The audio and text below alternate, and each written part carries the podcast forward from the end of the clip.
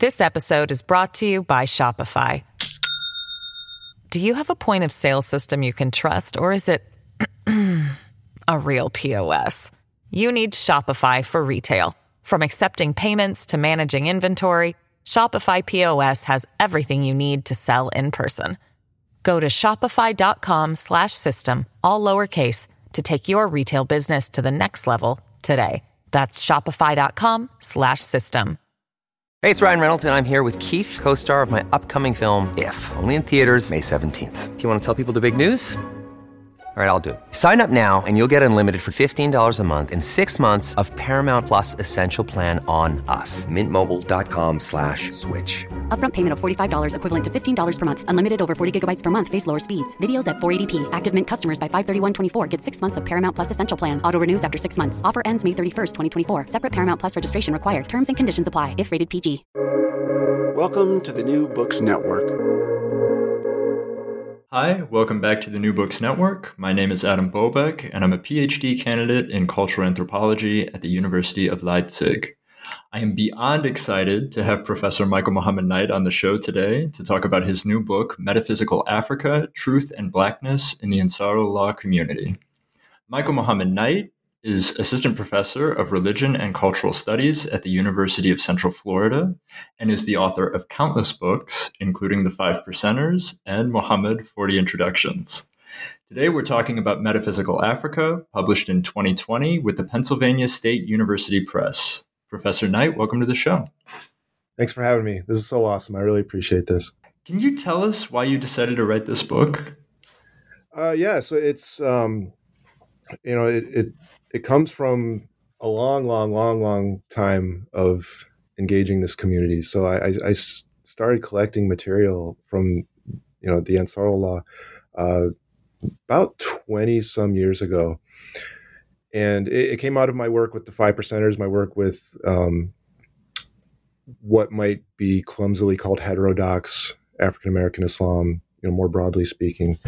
Uh, but it's it's very different from some of that previous work. So, you know, my, my work with the Five Percenters was very, very, very uh, complicated in terms of, you know, my insider outsider status. You know, I, I went into that community uh, not really equipped or, or trained to think about, you know, not only the baggage that I was bringing into it, but also the way that the experience would transform me. And so, you know, I, I got to a point where, you know, I, I've been so deep in, in Five Percenter narratives and community that I really didn't know if I was a five percenter or not. You know, I really had to think about that and what, what's how do I relate to this this world, um, and whether or not there's, you know, a place for me in it. And there, there's definitely a place for it in me. With this community, it was it was more detached. It was more an engagement of a textual archive, which is one way to do it, and certainly not the only way to do it.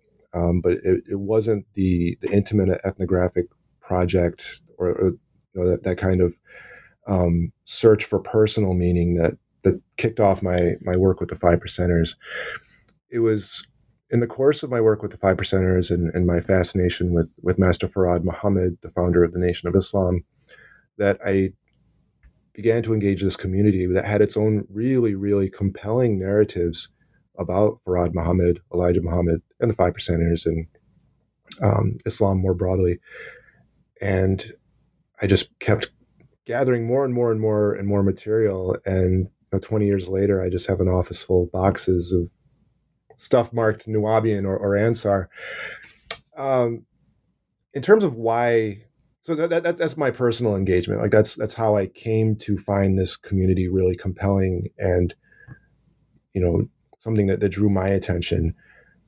Why I, I felt there needed to be this book was as I tried to engage the academic sources, they did a really bad job, you know, in, in general, in general, um, because it's it's a vast corpus of materials. No one has seen all of it. I haven't seen all of it. There's just so much media out there, but even after spending twenty years collecting it, I don't have all of it.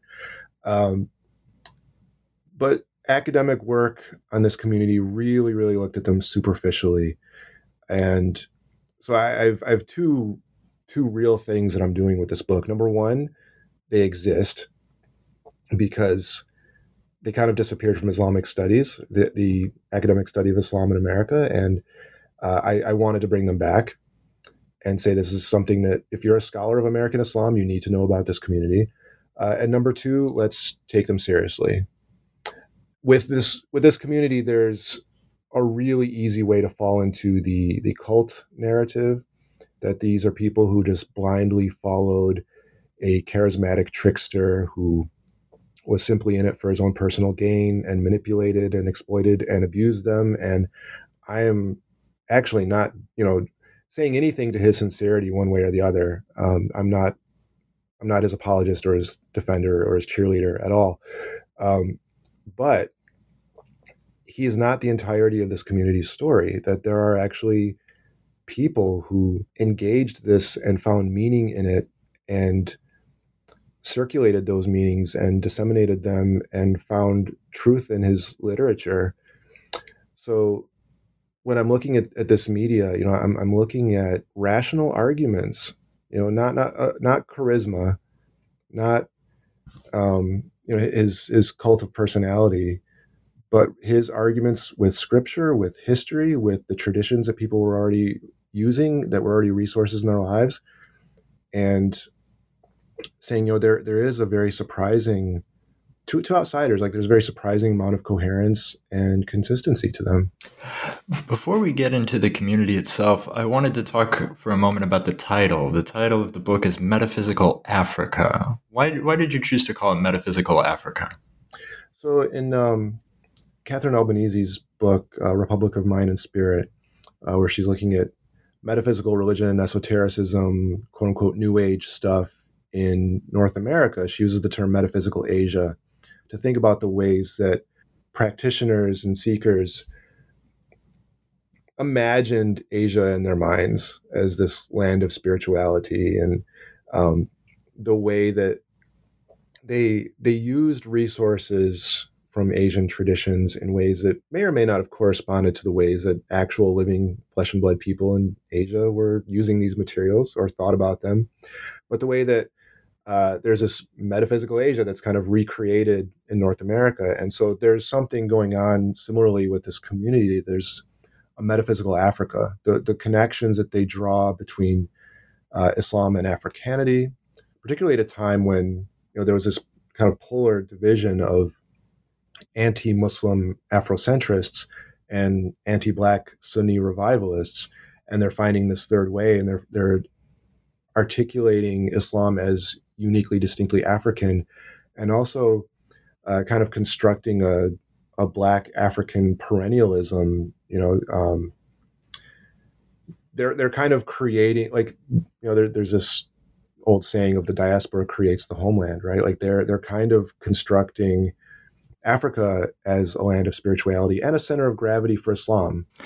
So now maybe the best place to start uh, is with the leader. Can we, a, a man who goes by many names, can you give uh, listeners a little bit of a background of him? Uh, yeah, absolutely. And so I, it's really good to point out the issue of names. Um, w- in my work with the Five Percenters, I'm very clear about when we can call the man Clarence and when we can't, you know, and nineteen sixty-four, there's a very clear break. He's, his name is Allah. That's it. Don't call him Clarence. This is like a Malcolm Little, Cassius Clay kind of thing that you're doing if you call him Clarence.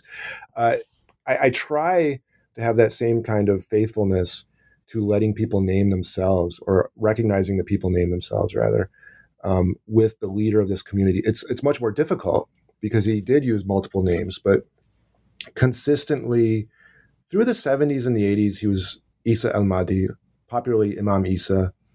Uh, he was born Dwight York. Um, he would use that at some point later in the, you know, in the early nineties. Uh, but also he became really, really known as Malachi York, you know, post ninety-three or early nineties, he became Malachi York. Um, so, but, but he used a lot of different titles, a lot of different names, um, depending on the di- different resources that he was utilizing. You know, sometimes those would come with a new name or a new designation. So, I often refer to him as York because this is the best we can do for historical consistency. Um, and when I'm really into the Ansaru Allah period of his life, I, I tend to go Imam Isa or uh, al-Mahdi. Um, Imam Isa al-Mahdi, al-Hadi al-Mahdi was his name. Uh, So, so it gets messy. So if I'm talking about al-Mahdi as a person, if I'm talking about York as a person, that's the same guy. That's a short answer um, to the question of names. But uh, his background is is a little mysterious. Um, I think more of the, more of that will come out in the future. But he was the, a teenager at State Street Mosque, a very famous, historically significant institution in Brooklyn. And State Street Mosque, this is the, the sixties. Uh, State Street Mosque Uh, was a very diverse community. There were Black converts, you know, coming from different backgrounds. There were um, a number of transnational diasporic communities. Most significantly here, a, a Sudanese diaspora community that was really, really foundational for how young Dwight York, later Imam Isa, would think about Islam and Islam's relationship to Africa.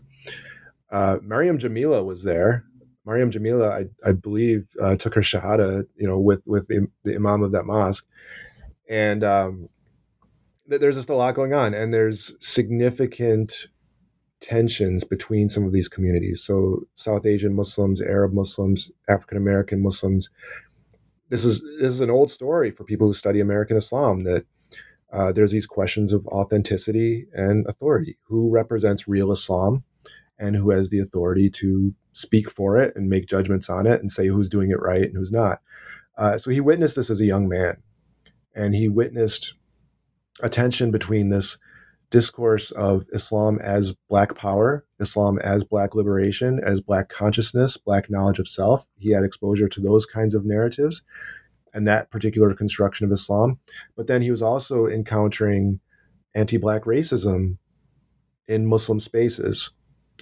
And so I think this was very formative. You know, if we track his his literature and his media through the next thirty, forty years, we see this ongoing expression of where Islam comes from, who rightfully owns it. Even after he stops identifying as a Muslim, he has this uh, antagonism, you know, towards transnational uh, Muslim communities, specifically the ones that he designates as pale Arab as opposed to Black Arab. Um, and that, that would just be foundational to to his life from that point forward. Uh, in the early seventies, around the turn of the seventies, he's engaging in what, what I called an Afrocentric Sufism, you know, a Sufism that was really informed by his encounter with, with the Sudanese community in Brooklyn. And uh, he's going up and down the street, you know, with some of his um, cohort from the State Street Mosque, doing loud zikrs and you know, having a, a talking drum, and they're living communally, and this this grows. You know, he's he's he's a very voracious reader. Uh, he seems to be really, really devoted autodidact. Um, very, very early on, he starts doing his own dawah, his own preaching, putting out his own publications, and it just grows. And by the end of the seventies, they're a really, really prominent presence in the Muslim landscape of New York and then the Northeast more broadly. And they had even started going into the Caribbean and expanding there. Um, yeah, and I, his his archive was very eclectic, and we'll, we'll talk about that. Um, he gets into everything, everything that's available to him. You know, there's there's... A, a story that his mother was a member of the Yoruba temple. So he's into Yoruba revivalism. Uh, he has encounters with every kind of conceivable vision of Islam available to him in North America at that time. Uh, he's getting into Black Israelite stuff. He's getting into Egyptosophy. He's getting into all these resources. And he makes his own, he, he makes his own archive of materials that just kind of goes all over the place, but pulls it together at the same time. And To, to shorten this, so so we can get into you know where we want to go, um, this antagonism with other Muslim communities, particularly Sunni communities and, and transnational Sunni communities, as well as his opponents in African American Islam, um, a number of factors get to a point where he increasingly relocates to a commune upstate. I say downstate still; it's upstate from New York, but it's still you know I'm a real upstater. Um, if if it's less than two hours away, you're not upstate. Uh, but, you know, he had, he had this commune in, in the Catskills, and he would spend time there. And then in the early nineties, he moved to Georgia with, you know, kind of a mass exodus. Like he makes this big hijrah with his followers to rural Georgia. uh, there with, with with recognition that, you know, this, I'm going to unpack some of this. Um, he gets more into Egyptosophy, more into extraterrestrial mythology and that kind of thing, um, and really detaches himself from overt Muslim identity. And he is now um, at that that ridiculous Maximax prison, Ultramax Maximax prison in um, Colorado. Uh, he was, his commune in Georgia was raided, you know, around the early two thousands. And he is, um, officially it was, it was like RICO kind of charges. Um, but it was, you know, transporting minors for, you know, sexual abuse and, and that kinds of thing. Um, so he is going to spend the rest of his life in, in this prison in Colorado. Um, and yeah, we, we, we can get more into specifically, you know, how, how he read these materials and what he did, but that that's where he's at now. So. Yeah. Is there, is there anything that we could say then about the Ansaru Allah community, uh, before we get further into the interview? Yeah. Yeah. So, um, the Ansaru Allah developed, you know, in, you know, through the seventies.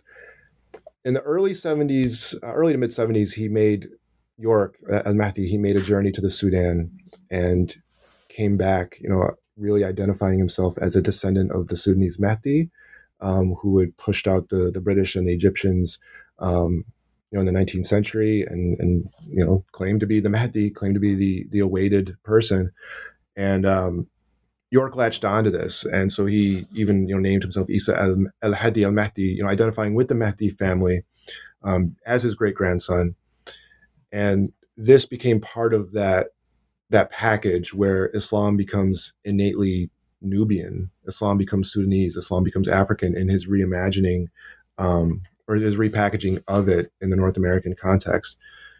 Um, this put him so, so he, he had a, a way in the in this community of kind of answering every community that he was going to run into. So against Sunni Arab revivalists or, or Sunni transnational revivalists or Sunni black revivalists, he had this reorientation of Islam towards the Sudan that, no, you, you don't go to Saudi for your authenticity, go to the Sudan for your authenticity, to be authentically Muslim. Um, to the Nation of Islam, he had very much like, you know, mirroring Sunni revivalist critiques of the nation. He's like, you don't know real Islam. You don't have Arabic. You don't read the Quran the right way. You don't engage the hadiths the right way. You don't know all, all this, you know, intellectual tradition stuff. You don't have a connection to, you know, the heartland of Islam, the Sudan. So he could answer everyone, you know, on their own terms. And he had something for Black Israelites. He presented himself as a devoted, you know, as a scholar of both Arabic and Hebrew, and that was very important to his self-presentation. Um, the Ansaru Allah identified itself as, there, there's kind of a Black perennialism going on, you know, like a comprehensive engagement of, of all these traditions. They argued, you know, that the Quran tells you to follow the laws of Moses and read the books of Moses. Conversely, they would say the seventh seal in Revelation is the Quran, and the Injil mentioned in the Quran is the book of Revelation. And so they have this, this circular intertextuality thing happening where to be a true Muslim, you have to honor the Sabbath. You have to follow the laws of the Israelites. You have to um, be versed in the book of Revelation. Um, so that they could say to Muslims, you don't read the Bible. They could say to Jews and Christians, you don't understand that Jesus is telling you to read the Quran. Um, so, so he, he mastered a, a very deep archive of, of material, um, and he could answer everybody.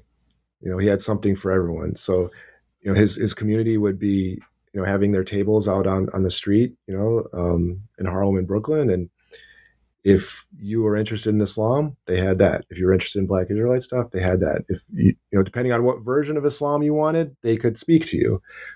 Um, and they, they produced a massive, massive corpus of, of literature um, to kind of meet everyone where they were. And, you know, the, the scholarship on this community really didn't know what to do with that. So we, we get different narratives of what their trajectory was. You know, did they start out Muslim and then became Black Israelite or Black Hebrew? Uh, was it the other way around? Did they become Christian at one point? Did they become Shia at one point? Did they become more Sunni than they had been? Did they abandon Islam altogether? Uh, I've, I've seen like every possible way that this story could be told. And I think it's just based on, you know, the very select reading list that someone has. Okay, well, the copyright on this very Sunni sounding book is earlier than this very Christian sounding book. So they must have gone from Sunni to Christian, excuse me. And um, it just doesn't work. It just doesn't work. So I have boxes and boxes and boxes in this office here um, that just make that so much more complicated than, than someone might take it to be. Uh, even, you know, as, as, as we move into the nineties, you know, his anti-Sunni antagonism really becomes like a, a overtly a severe detachment from Muslim identity. Um, he goes through what people call a Jewish phase, and I really challenge that. And I can say why that, that's that's a troubled reading, even though they, they kind of retroactively read say this for themselves, but they weren't saying it at the time. Uh, and then, you know, like, like I said, you know, in, in Georgia, they go full Egyptosophy and U F Os and, and all of that. Um, but but again, you know, when I'm looking at their material from the early seventies and the and the eighties, like it all to me reads as as one archive. There, there is like an, an internal continuity to it that if you're really willing to spend time with this media, that, that really kind of manifests. Yeah. So going going back to the seventies and, and eighties, can you maybe talk a little bit about how the community related to other African-American Muslim organizations like the Moorish Science Temple, the Nation of Islam, the Five Percenters, et cetera? Yeah. So first on, on, on the point of, you know, what we might, again, these are, these are clumsy terms. We can trouble these terms, but, you know, heterodox African-American Islamic traditions, um, Nation of Islam, Moorish Science, Five Percenters, I would call it a kind of polemical embrace. So this community would publish the Nation of Islam's lessons and publish the, the Moorish Science Temple Quran, the, the Circle seven Quran. Um, and they, they would publish these very, it, it looks like a tribute. It looks like, you know, a, a celebration of this person's contribution, Elijah Muhammad, Noble Drew Ali, um, the former Clarence thirteen X, Allah. Uh, but when you get in there, when you get into the text, there is kind of a, a polemic happening where, okay, to the members of this community, you know, you bought this book, you know, you care about Elijah Muhammad, you care about Noble Drew Ali. Number one, they weren't qualified to really teach Islam. Number two, if they were here, they would be following me because they knew this themselves. And Elijah Muhammad prophesied my coming, and Noble Drew Ali said there would be one who could teach real Islam, and, and so on and so forth. Um, so we, what we all need to do is come together in unity. And unity in this case means following him, right? Subscribing to his authority that Elijah Muhammad foretold his coming. Um, he had really, really complex conspiracy theory kind of narratives. So he had an evolving story about Farad Muhammad, the founder of the Nation of Islam, that, you know, the government had killed the real Farad and replaced him with this fake Farad. And, you know, Elijah Muhammad, he, like he has, he has a, an undying love for Elijah Muhammad that's consistent through every stage of his mission. He loves and admires and claims the mantle of Elijah Muhammad. But he also believes that Elijah Muhammad was very limited. He was following the fake Farad, and Elijah didn't have Arabic, and Elijah didn't have classical training, and, and so on and so forth. But Elijah was preparing the stage for York, for al-Mahdi to come. Elijah Muhammad understood that someone, that, that he was just making the table. He was just putting the plate down, and someone else is going to bring the food. Um, there's this narrative that Elijah Muhammad had a vision of the letter Lam, the Arabic letter Lam. And the way that York would read this vision, you know, he had, he had a, a hooked staff that looked like the letter Lam. And he would say, you know, this came to me, you know, this was handed down to me, you know, through Kither, you know, the teacher of Moses, through the prophets, through, you know, this at one point was in the hands of Bilal, the Ethiopian companion of the prophet, who came from, who was a true Israelite. And Bilal came to bring this, this hooked scepter to Muhammad as a union of the, Is- the Israelites uh, and, and Muhammad's Ishmaelite heritage. And that's been passed down to me. And Elijah told you that I was coming with this. That's what the letter Lam is. Uh, It was very creative. It was it was brilliant. I'm you know, I mean, there, there, there's something addictive about the literature. There's something really compelling about it. Uh, he places himself in Malcolm X's autobiography. He says that he taught Malcolm X. You know, he was part of, you know, when, when Malcolm goes on Hajj and doesn't know how to do the things, that York is there. And he's the one who's, you know, helping Malcolm out. Excuse me. And he has a, a narrative of Malcolm being, you know, a victim of the Saudi state, that they took him, they got what they wanted from him, and then they killed him. Uh, so he, he has this way of co-opting these different traditions within the milieu of African-American Islam and bringing it all together. And even, you know, he goes in, he does the same thing with, with Black Hebrews, Black Israelite movements, Marcus Garvey, says Marcus Garvey was a Muslim, um, brings it all under his umbrella. That if you really love these people, if you really identify all of this as, as your narrative, your your story, your collective struggle, you will find its culmination in him. And he also, he had something for Black Sunnis also. So his answer to Black Sunnis was, you know, to, he says, you know, when Elijah Muhammad says the white man's a devil, he was right. He didn't get the full truth of it. He didn't understand why, but he was right in saying that. Um, and York, as Mahdi, he projects this onto the early history of Islam. So the original Muslim community, the followers of the Prophet, are divided between pale Arabs and black Arabs. And the Prophet himself is a black Arab. Abu Bakr and Aisha are pale Arabs. And they engage in this hostile takeover of Islam after the Prophet's death. So Ali and Fatima have to flee. They flee with the real Quran. They flee with it to the Sudan, where it's going to be preserved through the centuries. And al-Mahdi, York, he has this this reading of the schisms and the power struggles and the factionalism in early Islam uh, through this uh, this this racial lens, you know, through this um, through Elijah Muhammad's understanding that the, the white people are devils. So if you are looking to Saudi Arabia as the center of gravity, as the place where you go for the authentic and the authoritative, if you are going to follow what he called Pakistanians, who were, he identified as, as pale Arabs, um, who are white people in, in his in his categories. They are white people. Um, you have been deceived by the shaitan, by the devil, um, because Islam is black. Islam is Nubian. Islam comes from the Sudan. Islam was preserved in the Sudan by the Prophet's family. And the Prophet's family fled Muslim persecution, found their refuge in the Sudan. And uh you know, with, with this kind of encroaching Saudi-driven Sunni revi- global Sunni revivalism that the Warith Deen Muhammad community, you know, post Elijah's death is taking part in, benefiting from, engaging in different ways. Um, York has this way of of saying, you know, Black Sunnis are puppets of this pale Arab Saudi takeover, that pale Arab Saudi Sunni Islam is the same as white supremacist Christianity. And meanwhile, you know, there, there have been efforts within American Islam to recover Islam's blackness, Noble Drew Ali, Elijah Muhammad, uh, and they all meant well, but they couldn't do it. I have the real thing. So again, like he, he can take on Black Sunnis, he can take on Nation of Islam, Moorish Science, but then he can also take on anti-Muslim Afrocentrists, you know, what Sherman Jackson called Black Orientalism, you know, this this Afrocentric critique of Islam as Arab hegemony imposed upon Africa.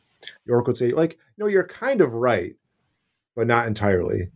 Like, Islam is black. Don't look at the pale Arabs as being the representatives of Islam. Islam is yours. Uh, so it was really just a brilliant, brilliant series of what I what I would call polemical embraces of these different traditions and communities. Yeah, in the book, you you discuss how uh, he was able to navigate between the two strands of the Nation of Islam that developed, and how he was in constant kind of polemical discourse with uh, Louis Farrakhan's Nation of Islam specifically, right? And at one point, he Uh, publishes a polemic against them, and then he issues an apology, and then he withdraws the apology. Could you maybe get into that a little bit? Because I found yeah. that super interesting. I think I'm, I'm really glad you brought that up, because I, I think it speaks to the, the complexity of how he engages these groups. Because, like I said, he had this conspiracy theory about Farad, you know, he had this idea that there were multiple Farads, and, you know, at one point Farad's a Nazi, and at one point Farad is a C I A agent, and it goes kind of all over the place. And sometimes he has photo evidence that he presents, is that, oh, here's the real Farad, and here's the fake Farad. Um, his mentor, Sheikh Dawood at State Street, he, sometimes he would cite as an authority on this. So he presents this this narrative about Farad, and there was some trouble with the Nation of Islam. You know, they they took offense to this. And he published an apology to the followers of Elijah Muhammad, to, to the Nation of Islam. What's interesting here is that he doesn't say, okay, I, I've been pressured to do this. I've been intimidated. I realized I kind of overstepped. I was wrong. I mean, he, you know, it, it is an apology, but he's not giving the credit, or he's not attributing this to the nation itself. He's saying, Elijah Muhammad spoke to me in a dream and told me what's what. So he still he still has this very intimate connection to Elijah. Uh, you know, if if you look at the late seventies, you know, Elijah really wasn't on his radar before he died. He wasn't really, he was arguing more with Black Sunni groups. Um, but post, post seventy-five, really post seventy-eight, when Farrakhan is reviving the original nation, um, York becomes increasingly interested in this tradition, but he's he's like a third party in New, in New York and the, you know, broader Northeast, because Warith Deen Muhammad, you know, contrary to the way people usually read that history, like like Elijah dies, Elijah's son Warith Deen takes over, and then just flips a switch, and everybody's Sunni. Um, Warith Deen Muhammad did a really complex navigation, you know, and and he was speaking from a place as the charismatic, mystical heir to his father. He couldn't have undid that if he didn't have it already. You know, he had to speak as the one who was the special one, the next one coming, you know, the Mujaddid, as he called himself. So he's doing that. Like he's, he's saying, he's speaking from a place of authority as heir to that tradition. Louis Farrakhan would make an alternate claim to be the heir of that tradition. And so York puts his hat in the ring and says, you know, no, it's, it's mine. You know, I'm, I'm the one that Elijah foretold. So that was the context, and he really never lets go of Elijah, even at his most overtly, and I say overtly because it's it's more complicated, but his most overtly anti-Muslim stuff, he's sticking to Elijah as like the greatest leader that, that Black America ever had. This episode is brought to you by Shopify. Do you have a point of sale system you can trust, or is it a real P O S? You need Shopify for retail. From accepting payments to managing inventory, Shopify P O S has everything you need to sell in person.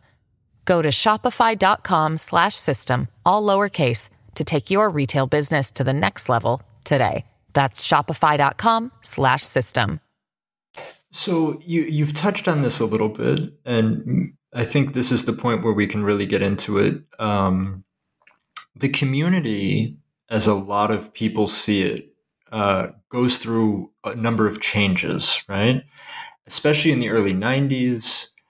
Uh, and this has led a lot of people to argue that the community has some unstable or incoherent core to it, and it just does whatever the leader says.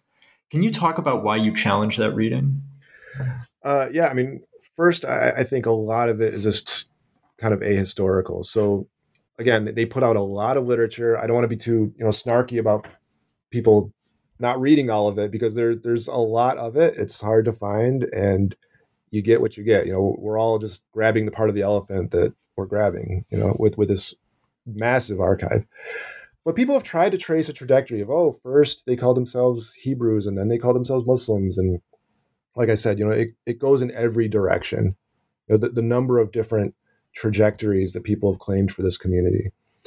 And that feeds into an image of them as this unstable, unthinking, incoherent, and, you know, I don't use this word in the classroom, but cult, you know, that they are just brainwashed, blindly following this guy who just on a whim says, okay, now we're Jews. Nope. Now we're Muslims. Now we're U F Os. Uh, that's not what happened. That's not what happened. Um,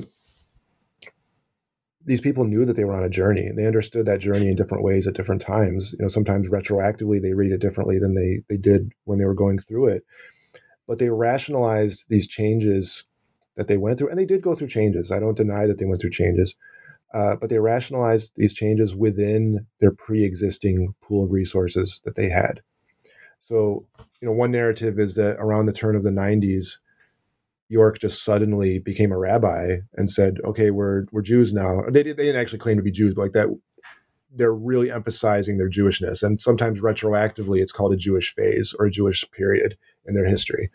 Um, if you look at what they were actually saying during that time, they were saying Muhammad was a Hebrew. Muhammad was a Hebrew, and he followed the laws of Moses. The Quran tells you to read the previous scriptures, and the problem isn't that they're Muslims or not Muslims. The problem is the Muslim world has erased this part of its own territory, its own heritage, that people wanted to create a, a distinct different religion when the Quran says, you know, all the prophets are doing the same thing, right?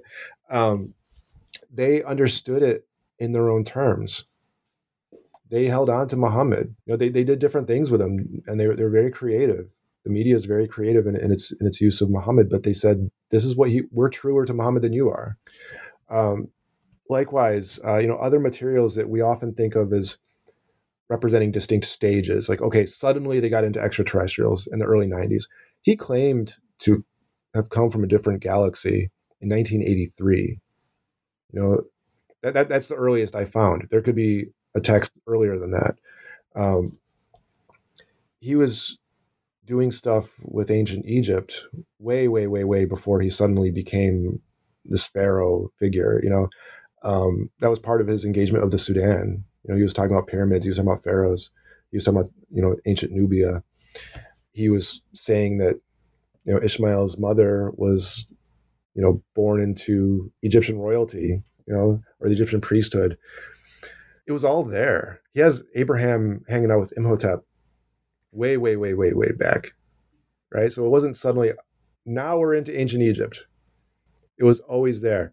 Um, and and when he decided to place new emphasis on a certain aspect of their, their material, it didn't come out of left field. It wasn't random. It wasn't this bewildering, quote unquote, holy madness that some scholarship has called it. Like, that they're just so stru- awestruck by his charisma that they're just going to follow these complete one eighties. They weren't one eighties. They they they were inside the same pool for, for most of their history. In the book, you use this, the metaphor of a discursive control panel with multiple dials that, that were turned up and turned down at various points. I think that's a brilliant metaphor. Thanks. um. Uh, So, so the Ansaru Allah community, right? They they make use of various religious traditions, right? Judaism, Christianity, Islam, U F O religion, Egyptosophy, et cetera, right? But you also make a really, I think, interesting argument that it's it's not uh, productive to consider this syncretism. Yeah. Why is that? Um, so yeah, speaking to the the, the control panel. You know, it's it's not that to turn one dial up turns the other dial off, right? Um, they are they are all, and it's not that you only have this one panel, and if you want to do other stuff, you have to go to the other panel. Like, it's all the same panel. Uh, we we all draw these categories in, in different ways. We have a sense of what looks Islamic to us, what looks Jewish to us, what's recognizably inside a tradition to us, but um, we have to recognize that those boundaries aren't at the same places everywhere. So if we look at the history of the Nation of Islam and, and Black Sunnis, these aren't two separate worlds um, that have nothing to do with each other, and Black Israelites. Like, there's, there's so much exchange and encounter, and, you know, the mixture is there before anyone is worried about mixture. Right. So, he didn't go from Islam to Egypt or blend in Egyptosophy into Islam. Elijah Muhammad was interested in Egypt. Elijah Muhammad was talking about U F Os. Elijah Muhammad was talking about Freemasonry. Uh, all, all these different things that we think of as non-Islamic stuff that he brought in from outside. And he's just this master mixer who's just stirring the pot with all these ingredients that have had nothing to do with each other prior to him. Freemasonry, Pharaonic Egypt, Hebrews, extraterrestrial spaceship stuff. That was all part of Islam before he got there. He's not going outside of Islam to find it. His experience as a Muslim opened doors maybe for him to go deeper into Egyptosophy and go elaborate, you know, find new readings on U F Os that are coming from non-Muslim authors. But it starts in Islam for him. All of that's Islamic material. So, you know, syncretism, you know, th- th- just this idea that someone starts out with these very distinct ordered categories and then decides to willfully just at random sometimes just choose to to mix and match them. Um, it doesn't necessarily meet what we see on the ground. And and sometimes this community will retroactively talk about having passed through distinct categories. Oh, we were Muslim and we were Jewish and we've always been Christian. I've seen the claim that we've always been Christian. Um, but I think it's really important to look at what they're saying in a particular moment, because there's there's no point at which he says, I'm going to take some stuff out of Judaism and put it in here. Or we're leaving Islam and we're going through a Jewish stuff right now. We're going to go, we're going to have a Jewish phase for a while and then we're going to go through another phase. He never does that, and he never has to. And it's never that these things are alien or foreign um, or coming from outside Islam. It, it's already, when, when he says, I'm a rabbi, and he says, we're going to really push the Hebrew right now, that wasn't coming from outside Islam. He's been saying that was part of Islam for twenty years, you know, before that moment. Uh, so, you know, I, I think these traditions are always defined by by mixture and by, um, you know, stirring up with what's outside, you know, but it's it's not so clear cut. And the way that an outsider might think of Islam and Judaism and Freemasonry, et cetera, may not be the way that it looks to people on the inside. And you've talked a little bit about this already, but could you maybe speak more to the role of language in the community, of Arabic and Hebrew, and then eventually Nuwabic? Yeah, so Arabic was super, super, super important for a number of reasons, you know, through much of the community's history. Uh, it was a marker of authenticity and a marker of authority. Those two, those two things we keep running into over and over again. Authenticity. What makes someone a legitimate Muslim? What gives someone a legitimate knowledge of Islam? And, you know, there's been a lot of scholarship on the, on the significance of what Arabic does, particularly in communities where everyone doesn't speak Arabic, right? So if you're, you know, in, in a Muslim community that doesn't have Arabic as a first language, you know, for someone to walk in and have that represents something. Even, you know, the early nations. So Farad was teaching from an Arabic Quran. Like, he had to mediate between the Quran and his audience. And that really authorized Farad, the impression that he was the master interpreter of this other language.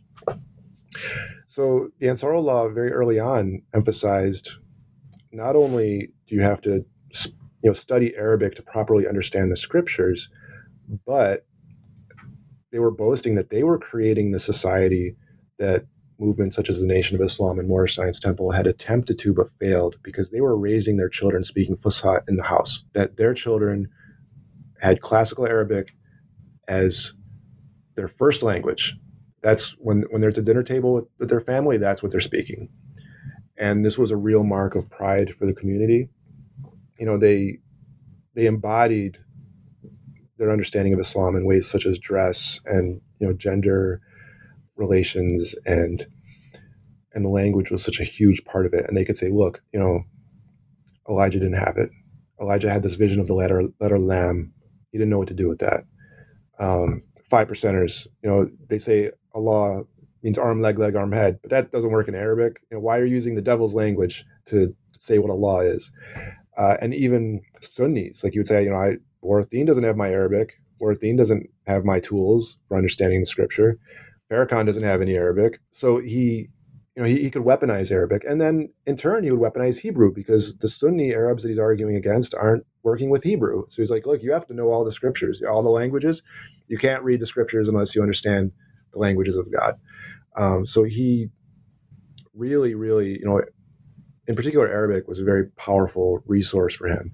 Uh, later on, you know, and, and we can chart, uh, you know, an ongoing escalating antagonism with, with other Muslim communities through the eighties uh, that ultimately kind of leads to where we're, we end up in the nineties. But um, he began to emphasize a very particular what he presented as, as a Sudanese, as an authentic Nubian Arabic, and that kind of moved into its own language. So he has this Nuwaubic language that is, is kind of like everything the Arabic did for his authenticity and his authority against other Muslim groups. Um, Nuwaubic just kind of takes him into another gal, like literally into another galaxy in a, in a sense. Um, the narrative I've heard about Nuwaubic, uh, and, and if you, if you read Arabic, you can look at Nuwaubic and make some sense of it. Or, or I mean, he, he starts out with, with Nubic, which is like a very, like, it looks Arabic-ish to me. Like I can, I can see some of it and then make educated guesses about letters that, that aren't clear. Um, but Nuwaubic would, you know, kind of also reflect his later development, um, his, his developing Egyptosophy and, and things like that. But um, one narrative that I've seen was that Nuwaubic actually developed among children in his community who had a a hybrid language that they spoke. I mean, so again, this is a community that just embraces Fusha as their first language. So all the funky things you see happen with language, like that is going to happen here. So in the early nineties with the upstate community, um, downstate, you know, the, the upstate community, um, kids are speaking to each other in a language that incorporates Arabic, English, and Spanish. So for example, if um, the K B R root would mean like great, they would say greater would be akbar, but then greatest would be kaburist. So their superlatives would be this kind of hybrid of, of English and Arabic. And so York found that really interesting, that they kind of developed their own language. And you know, we, we can speak to, you know, I mean, I, I can't really speak to his sincerity or his intentions at this point, but he, he embraced that. He embraced what they were doing. Could we maybe talk for a moment about the relationship then also between uh, the community and hip hop, as you get into in the book? Yeah. Um, so the Islam and hip hop conversation, which I, I have a, a little bit of, um, you know, based on the stuff that I work on, like, like there's this, there's this Sunni co-opting of, of that, of the Islam and hip hop discourse. And I, I feel very wary of calling it a co-opting because like, I, I don't want to tell, and I, I can't tell communities how to make sense of the things that are valuable to them. Right. But, um, as someone who finds these traditions valuable, um, sometimes I, I, I take a little bit of, of umbrage at the ways that they're erased from it or kind of consumed within this hegemonic Sunni, uh, re re-inscription. So, you know, several years ago, I, I, I caught a glimpse of a, a project that, that was like an Islam and hip hop project. It was called Rakim to Rumi or something like that. And, you know, I, I knew some of the people involved and I like and respect those people. But um, there was this way that uh, hip hop was being read as innately Islamic in a way that would satisfy post-Elijah American Islam, you know, a very Warith Deen kind of, uh, you know, Sunni rewriting. And people are talking about the, the Islam in Rakim, it was a five percenter, right? So they're talking about Islam in Rakim, and they don't say his name was Rakim Allah. Like that was his name. He was Rakim Allah, and he he was Allah, and he was God, and that was what Islam said to him. That's what Islam meant for him. Um, so so yeah, so I I, I like emphasizing that. You know, we, we see scholarship in in this material that talks about knowledge of self as this innately, you know, that this this inherent part of. of Black Islamic tradition in the Americas, and um, knowledge of self meant that you're God, you know, and, and, and we erase that. And I understand like, like traditions change and traditions develop and people decide what parts are, are useful to them or not. Um, so, and, and I, it's certainly not my territory and my property to get in the way of that. Uh, but, but as, as, as someone who really kind of went into those traditions without them needing to end up Sunni, um, you know, I, I, I wish sometimes that, that we had more, um, that some of the things that we washed out of these traditions that we, we, we don't. Um, so the Ansar, they, they don't have as the, the prolific presence in hip hop that the Five Percenters did, but there were numerous artists who affiliated with them. Most importantly, uh, the Jazz, who was, you know, Jay-Z's mentor and someone who, so, so you can look up the Jazz and Jay-Z, the originators, on YouTube and find this video where a very, very, very young Jay-Z is in Brooklyn with the Ansars. Um, and very, very, very like just adjacent to that community, and even making references in, in his part of the song to Ansar uh, racial mythology of Amorites and Nubians and, and that kind of thing. Um, so it was there. And, and York himself had a, he was an aspiring music mogul in addition to all of this other stuff that he was doing. And he had this alternate persona of Doctor York. So before he called himself Doctor Malachi York in his religious discourse, he was Doctor York, the entertainer, a singer and a record producer and the owner of his own label, York Records in Brooklyn, that worked with all kinds of people. He was trying to promote his own kind of roster of artists. He worked with African Bambaataa, and uh, Doctor York wasn't a secret. So, so if you look at the pictures of Imam Isa al-Hadi al-Mahdi and the pictures of Doctor York, and Doctor York's putting out a Christmas album, and Imam Isa is saying Christmas is the devil, and you know, like it, it very, it, it might look like uh, it might might be a weird look to, to outsiders, you know, but there there are convert narratives where people knew him as Doctor York first. They're like, oh yeah, I, I knew Doctor York's music, and then I found out, oh, he's a scholar of religion, you know. Um, so it wasn't like he had this secret persona or this contradiction that people just couldn't wrap their heads around. He talked about it in his literature. He said, you know, I have to meet people where they are.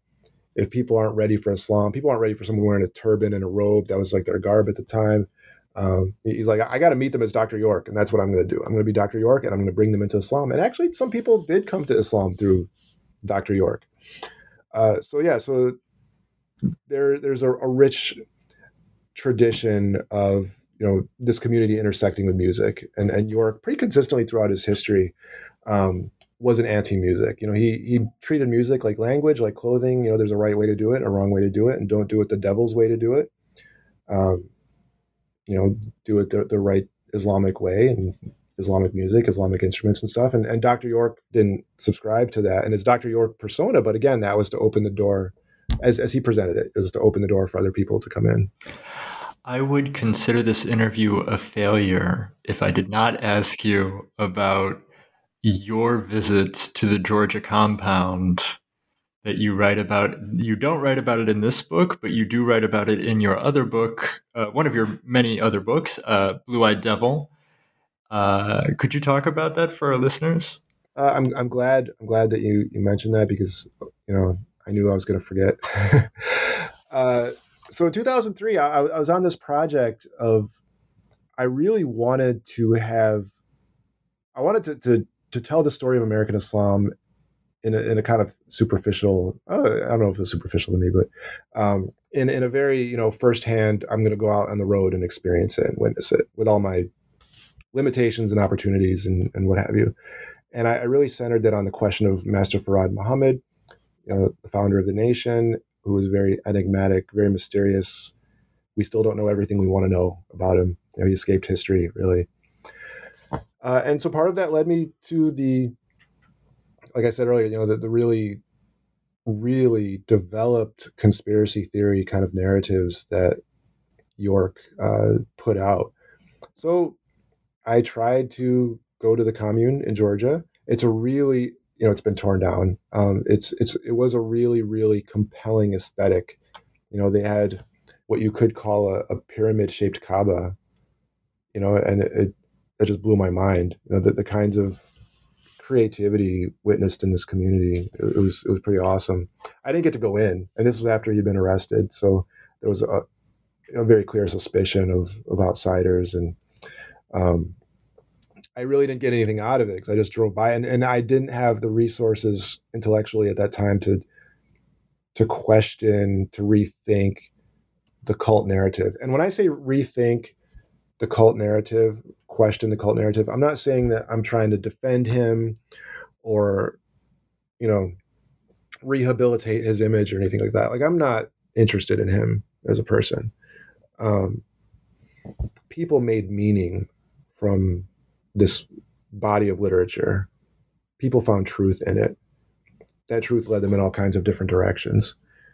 Uh, he's kind of an assemblage. Like, he didn't even necessarily write every word that he wrote. Like, I know survivors of his abuse who said that they wrote much of that material.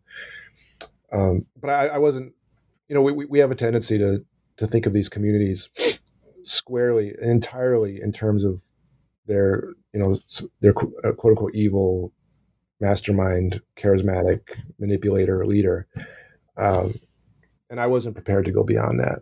I saw them as just brainwashed cult fanatic type people, you know, and it was through years and years and, and, you know, the experience of going to graduate school and doing the academic study of religion and knowing scholars of new religious movements who will, you know, work you through, walk you through the, the cult narrative, and you won't say the word cult anymore. You know, like I, I, um, I, I've, I've had that journey, and just looking at the complexity of their literature over the course of, of many, many years of going to their, their stores in New York and going to their tables. And, um, yeah, I mean, there, there's a, so much more to this archive, this, this corpus that defies so much of that narrative. And it was really regrettable to me the way that academic literature kind of took apart and, and enforced that, oh, they're so unstable and crazy and weird, and they just switch religions constantly, and they just follow this guy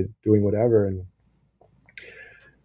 you know, just, just, just seeing what had been missed and seeing what had been ignored and neglected uh, and, and misread to my eyes, uh, that, that really became the engine for this project.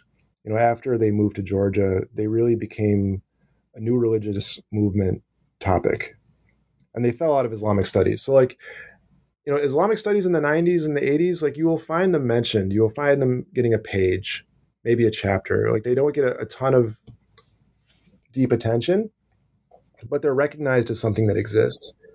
And their existence kind of stops when they get into other stuff. And we leave out the way that Islam remained a salient resource for them through those years. Uh, so I, I really wanted to bring them back into Islamic studies.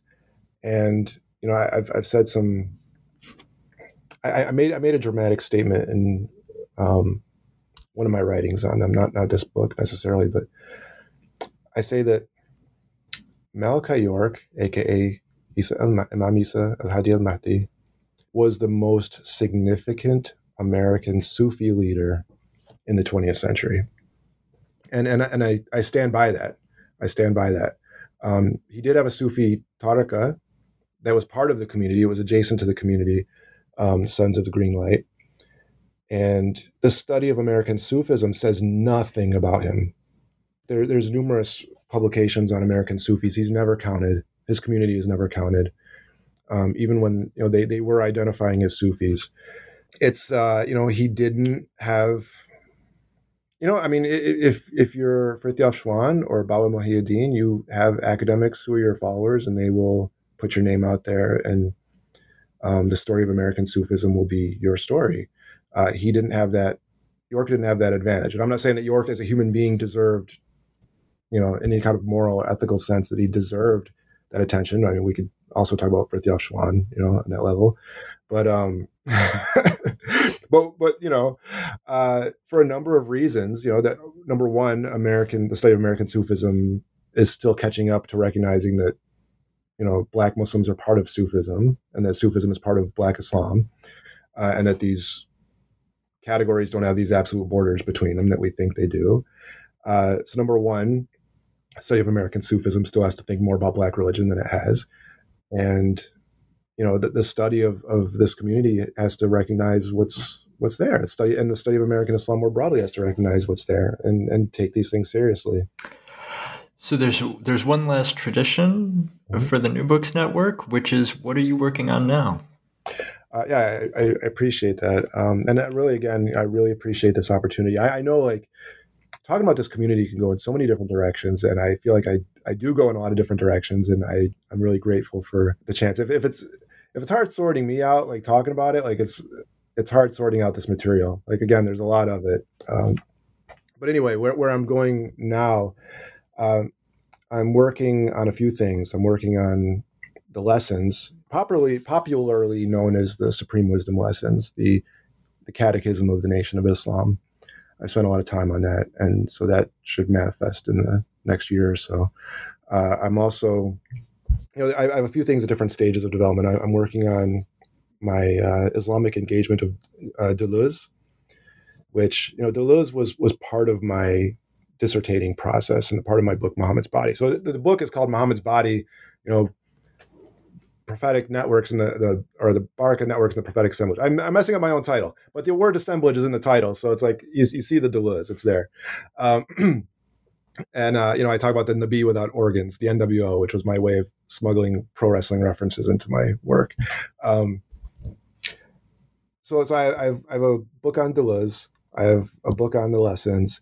And I'm presently going back into the, the quote-unquote classical stuff, and I'm working on a book on the Prophet, which I think is, you know, really an ongoing journey with me of, of what does this man mean to me personally, and and that I think informs every day of my my life as an academic. So I'm I'm going back into there and, you know, uh, reconsidering my my journey and, and rethinking the state of the field. And, you know, like the, the personal and the academic, it's, it's not getting untangled for any of us, definitely not for me. Uh, so I'm doing some me search there, as, as we say. But yeah, so I have three things coming out: the lessons, Deleuze, and Muhammad. Uh, at Wonderful. Some point in the next two years. Well, inshallah, then, we can I'm get sorry, you back and then, and then I don't know what happens, because it's, it's been, I've been kind of obsessed with a book one way or the other for twenty years now. Um, I wrote The Taco Horrors in the winter of two thousand two. So I don't know what's next, and I might get weird again. I don't know. I, that, that, that's, that's a possibility, because I, sometimes I miss being weird, you know, like, um, I haven't, I haven't had any kind of ayahuasca journeys or anything like that. So, uh, maybe it's time to, uh, do something that's not peer reviewed. Well, inshallah, we can get you back on for yeah. that as well. Thank you. That'd be great. uh, the book is Metaphysical Africa, published in twenty twenty with the Pennsylvania State University Press. Professor Michael Muhammad Knight, thank you so much for your time. Thank you. This was awesome.